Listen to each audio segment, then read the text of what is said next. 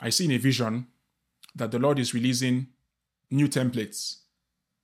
I see new templates, new templates being released by the Lord. And He's handing over these designs, these designs to individuals.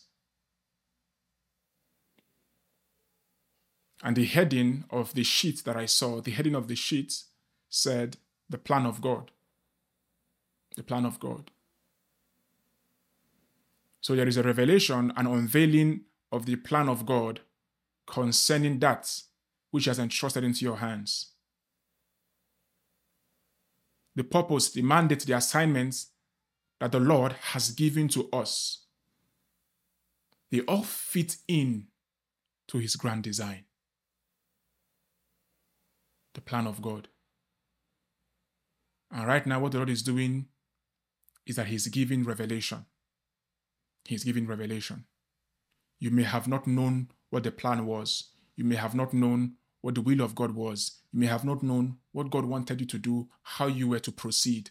But the Lord is saying that the plans have been released. The building plans have been released. The building plans have been released. Thank you, Jesus. The building plans have come.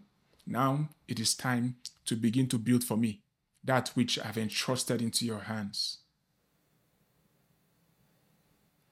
It is time for you to begin to build for me the portion of my house that I have allotted you as your location to build for me.